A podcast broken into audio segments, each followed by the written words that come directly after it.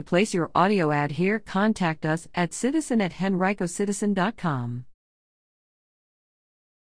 Henrico News Minute, April 6, 2021.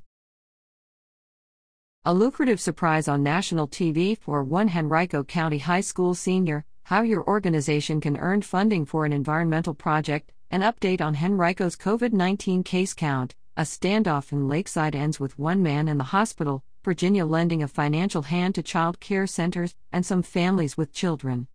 Today's Henrico News Minute is brought to you by Henrico County's COVID 19 Emergency Rental Assistance Program,